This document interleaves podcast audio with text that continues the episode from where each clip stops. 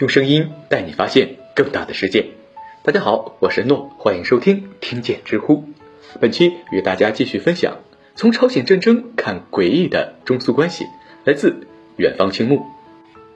南京被攻占后，美英的大使馆都留在南京等共产党，只有苏联大使馆收拾了行李，追着国民政府去了广州。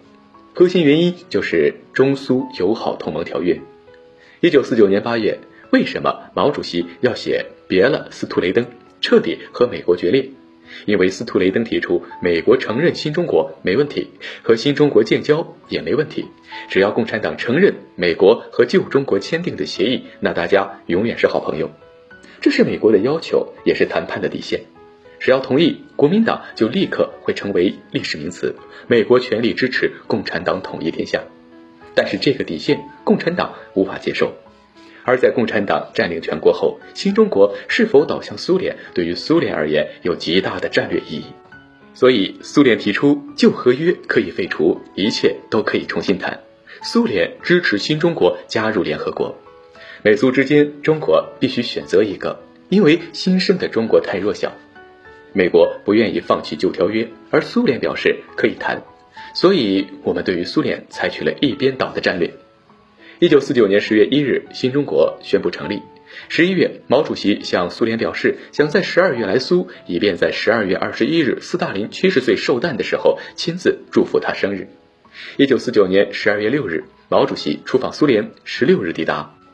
但一开始的谈判很不愉快，斯大林根本不愿意交还给中国旅顺和大连，双方互不相让，会谈现场一度陷入尴尬的长时间沉默。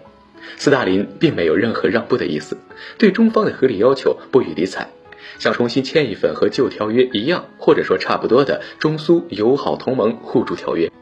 这怎么可能？毛主席一度被气得闭门不出，说要等周恩来。斯大林很不解，为此当面问过毛主席：“如果我们不能确定要完成个什么事情，让周恩来过来干什么？”但毛主席不松口，于是只能等周恩来同志到了再谈。其实毛主席的用意很明显，胳膊拧不过大腿，得智取，先拖时间。一九四九年十二月底，英国政府已经倾向于承认我国，这一信息由负责外交的周恩来在国务院会议上宣布。而周恩来透露给英国的一些信息，也让英国人感觉自己有机可乘。同时，英国报纸上大篇幅的报道，根据传闻，毛泽东被斯大林软禁了。一九五零年一月，英国政府宣布承认中华人民共和国，此举给斯大林施加了极大的压力。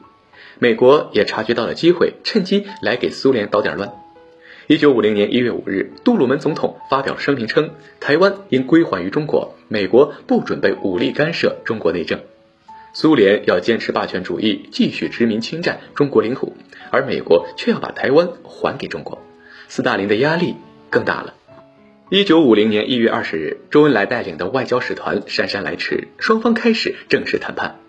一月二十二日，毛泽东和斯大林举行第三次正式会谈。一月二十六日，中国代表团正式向苏联提交中国方面的方案，要求收回旅顺、大连和中长铁路的主权。一月二十八日，苏联方面回复中国代表团，基本同意了中国的方案。